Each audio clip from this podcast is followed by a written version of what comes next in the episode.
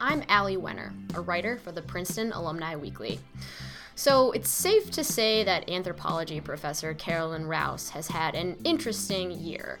For one thing, she hasn't really watched any cable TV news since the presidential election last November. She also hasn't been listening to NPR or even reading the opinion section of the New York Times. For the past year or so, she's only really been consuming news produced by people who she considers to be experts, like people who write for The New Yorker and the hosts of the podcast on the media. But for everything else news related, Carolyn is turning to something called the Trumplandia Project, which is a culmination of ethnographic evidence submitted by regular, everyday people. She started this project herself last November and put out a call for submissions. Uh, could be writing or photos or really whatever people want to send her, asking people from around the world to share their take on anything relating to Donald Trump's presidency. But the thing is, not everybody liked this idea. In fact, some people saw it as an attack on President Trump and his policies. A conservative online news organization called Campus Reform wrote a story about Carolyn and Trumplandia, which went viral among conservative news outlets and prompted a slew of racist and bigoted submissions to the project. But I caught up with Carolyn about a month after the media frenzy had died down to talk to her about her recent research trip to interview white Trump supporters in rural California, why she's been so disappointed by the news media recently, and what it's really like to cut yourself off from watching TV news. Spoiler alert, it's not as hard as you might think.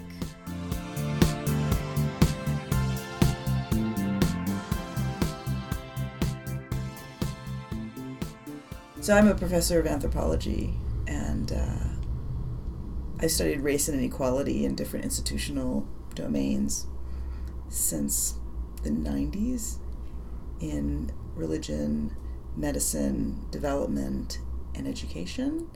I came up with Trumplandia after the presidential election of 2016, and I had this wonderful class. Uh, it was called the Anthropology of Development an incredible group of students who were really devastated by the elections for various reasons.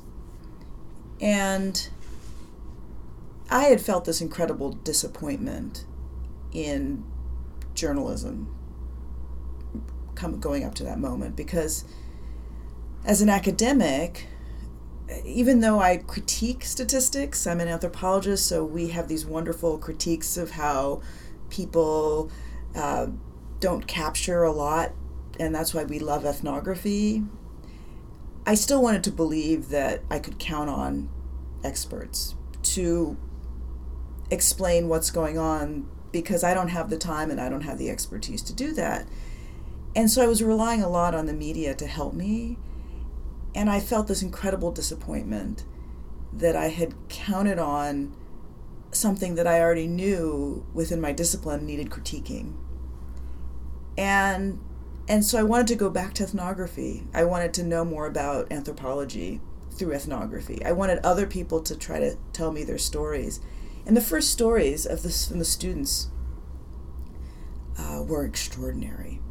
The what experience about? about having a conversation over Thanksgiving about from with their families about what just happened. And I had Chinese American students, one whose mother was naturalized, the other who wasn't, who voted for Trump. And she describes the scene where they're, you know, driving in a car to, I think, a restaurant. And how she just wants to ask her mom, who's, you know, why she voted for Trump. And and then being a brilliant ethnographer that she is, you know, she's just describing, she just sat and listened to her mom, and then she says, Remember our friends who were beat up in LA, who were American, but Chinese American, from by people who were Trump supporters who told them to get out of this country. And she just sort of leaves it there. And that's the kind of that's what we do with ethnography. It's we don't always try to make sense of the people what people say and their their commitments to these sorts of things. Um, I think in the case of her mom, it was his business savvy, you know, which is what a lot of people, I guess, saw in Trump. Um, but that's really different than what you get in the news.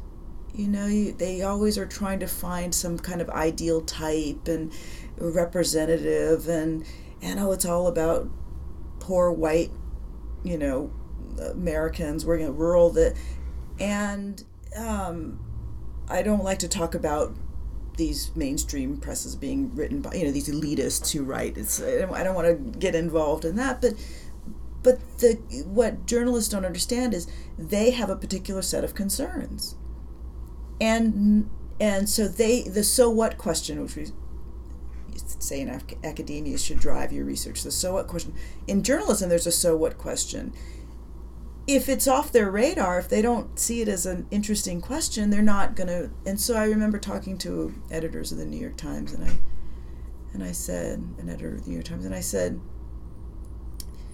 I was explaining how I kind of like the fact that, and of course I wasn't really paying much attention this time because I don't, again, I'm not watching the news, but I heard that Sean Spicer brought in, um, brought people through Skype journalists through Skype. Is that for like a pre- for one of his press briefings? Yeah. Okay. And one man asked about timber, um, and well, you know, I don't necessarily have a good feeling about what was probably said, but being in California, I was staying in a motel next to a timber mill we would pass cars with you know trucks with these with timber. Timber is a real thing when you get out of new york or washington d.c right?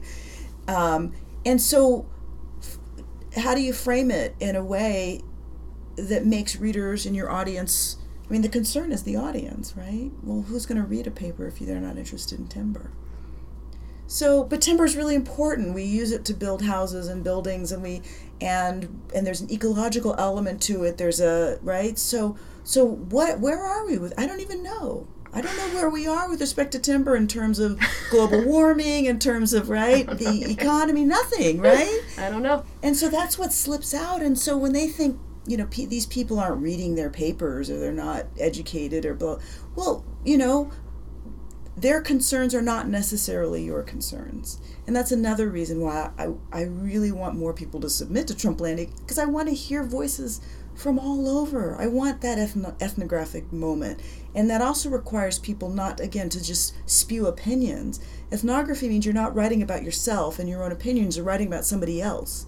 And so that's gonna that's one of the struggles with editing mm-hmm, and mm-hmm. Um, curating this because you know a lot of people don't really get that a lot of people want to just, you know, use this moment to state why they're right and somebody else is wrong. And so I'm guessing, so based off kind of being let down by the media in the presidential election, it, you've chosen to not read any. No, I know, really, I know, I do. You no. do. So what what is your the, media diet currently? So yeah, so the difference is is, um, and I, I have had to do a little bit of. Well, there were two days where I did watched because I was just confused. One was the Scaramucci thing, which was I couldn't un, I couldn't understand what was going on from reading the paper, and then the next was the Charlottesville thing, where I thought I kind of I really wanted to see how these things were being framed. Those so those are two moments where I, I let this through, and and of course I you know even writing this uh, lecture for F free speech I had to, you know, um, look at some excerpts, uh, you know, YouTube free speech and just kind of see what's what was being said. Um, but a typical day for you. yeah, I know it's not. It's not listening to NPR. That's gone. Um, it's it's not watching MSNBC. That's gone. It's not, you know, really. I mean, Houston is. Um, it's it's still just a city to me. And I heard there was a lot of water. I saw some pictures of a lot of water. yes. Um, and but it, I don't have that same, you know. I, I was hearing because I was in California right after. I was hearing the, the my interlocutors were screaming about Joel Osteen, um, which was interesting to hear about that story through other people you And so that's so that's kind of what you're trying to do with this Trumplandia project, Yeah. correct? So you to kind of fill that void that the media used to fill in terms of informing about the news, you're asking people to submit stories and video. Could you could you talk a little bit more about yeah it's an attempt to to learn about how people are seeing the world but then you know it's difficult because um, we live in a world now where you know the comment sections have become just a this strange space for people to just scream at other people and so there's a lot of that and that's hard. It makes me not want to look at anything so um, you know i don't i don't want to read racism. I don't want to i don't want to have to and i have to. So a lot of the know, responses you've yeah gotten. some of them yeah. So you know you just have to anyway.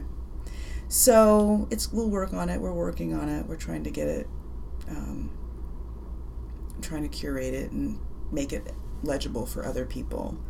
Um, but i you know a lot of what I, I get is not even through the trumplandia site anymore. It's it's actually just talking to people. Talk, Um, people will say people racist talk about things to you. no no no no about the Oh. news. So about the news. A lot of what i know about the news just comes from other people. Okay. people talk a lot about the news. And how do you do you feel you know since you've started this project uh, less informed or more informed than you were before you stopped watching the news? Um, so uh, let me let me explain a little bit. Um, I I do like I'm willing to I what listen to investigative journalism. I listen to people I consider experts. I I I, I, I read the New Yorker. Um, so I'm not not informed. Uh, what I don't like about, in particular, cable news um, or talk radio, is that um, that they are trying to control your emotions in order to get you to feel a certain thing, in order to care in a certain way about that thing. And I don't want people to ex- to tell me how I'm supposed to feel about. That's that I think has be- become the biggest thing for me. So I'm happy to read about something that happened, but I I don't I'm even having a hard time reading the op-ed sections of any paper. And I feel like the op-ed is actually starting to filter in the main part of the paper, and so I'm having even a harder time reading the main parts of you know these papers as well. And also another thing I've noted, um, even though uh, mainstream press don't want to admit this kind of desire on their part to see the person they are opposed to fail, which they won't agree that they're opposed to fail, there's this constant framing where they want to make sure they, you know, we were right. See, we were right. You know, and I feel like we shouldn't, you know, we shouldn't want the country to fail, regardless of who's in power. And um, and he's so predictable at this point. I mean, maybe he'll surprise us, but he's pretty. So I'm not actually really all that interested in hearing. Oh my God, he did that! that, that," You know, I would. I. It's it's really old at this point.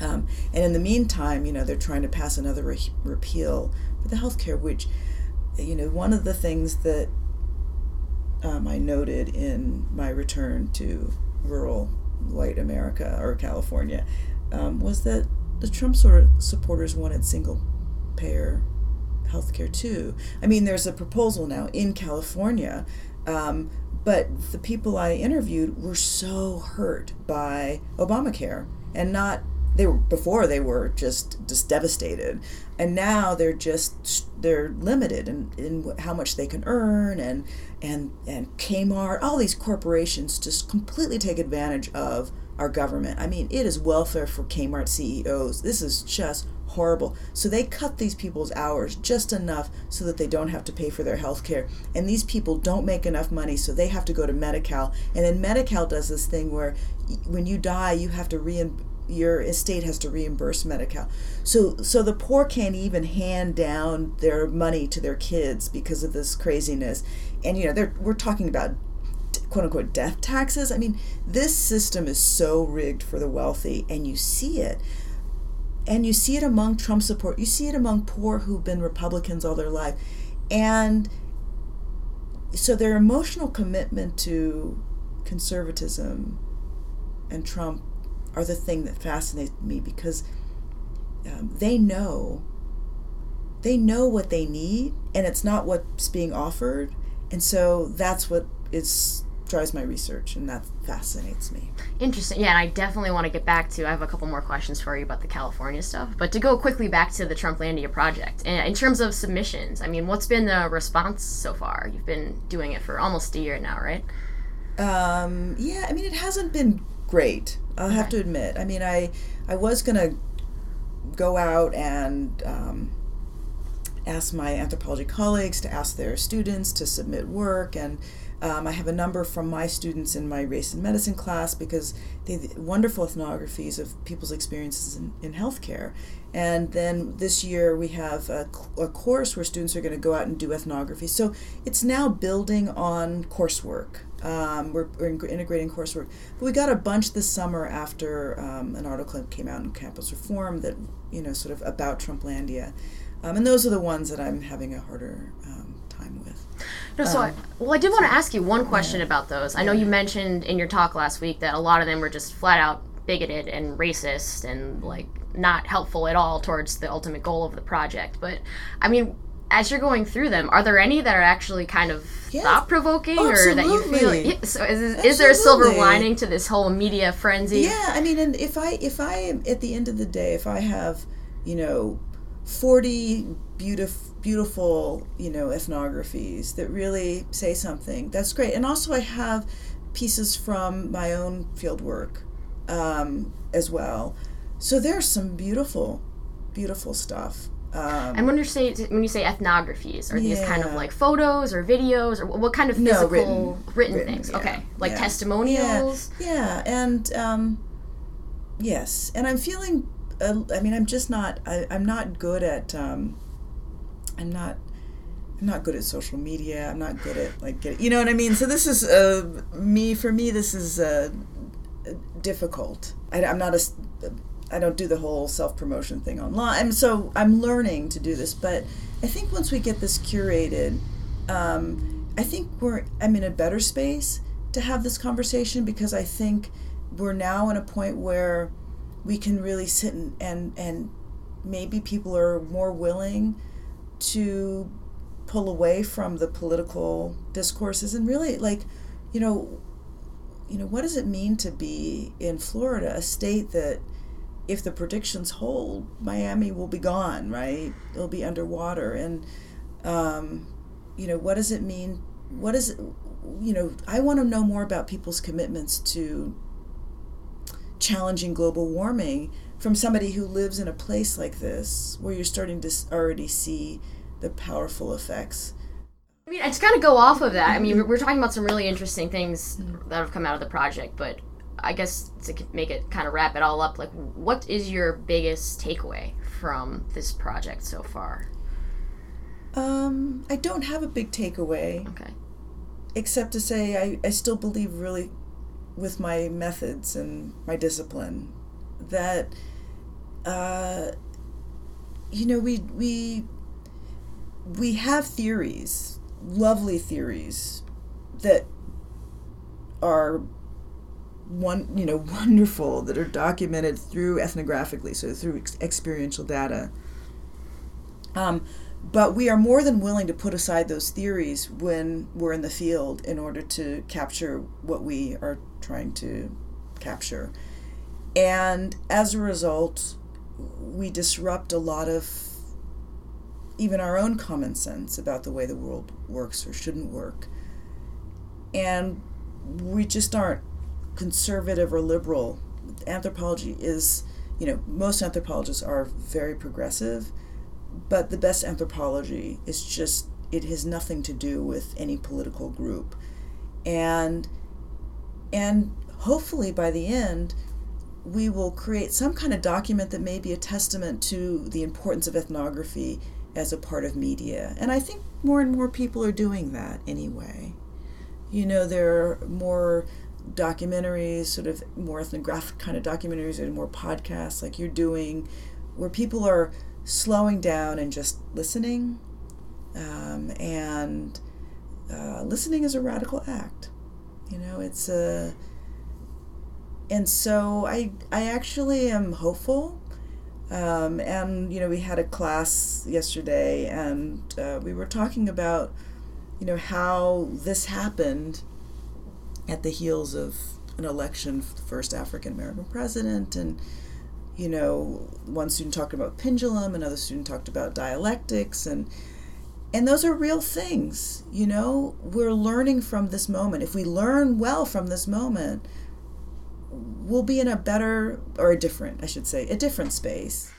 And again, I, I think at this point we're we're civilizing this technology right now, and the the Facebook, uh, the um, uh, the the challenge to Facebook in Germany right now, I think, is an example of how we're going to be civilizing this technology because this isn't working.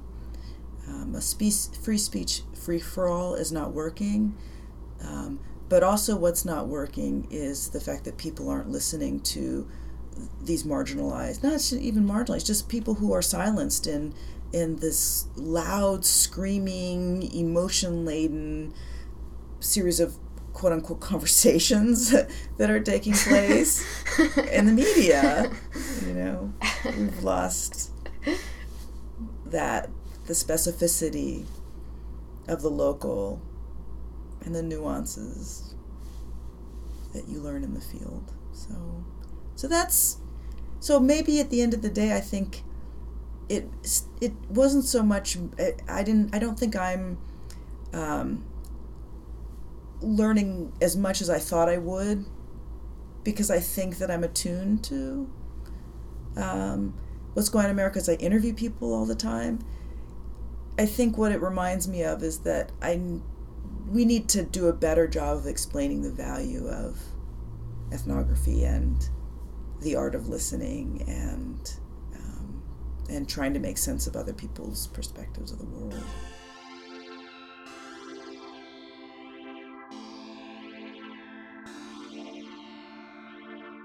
If you'd like to make a submission to the Trumplandia project, you can do so by visiting anthropology.princeton.edu slash Trumplandia submissions. Carolyn is asking that anyone who wants to contribute please avoid writing about their own opinions. Uh, for this project, she is interested in people's observations and analyses of others. If you've enjoyed this podcast, we invite you to subscribe in iTunes. We'll be publishing more interviews along with our Paw Tracks Oral History podcast all year long.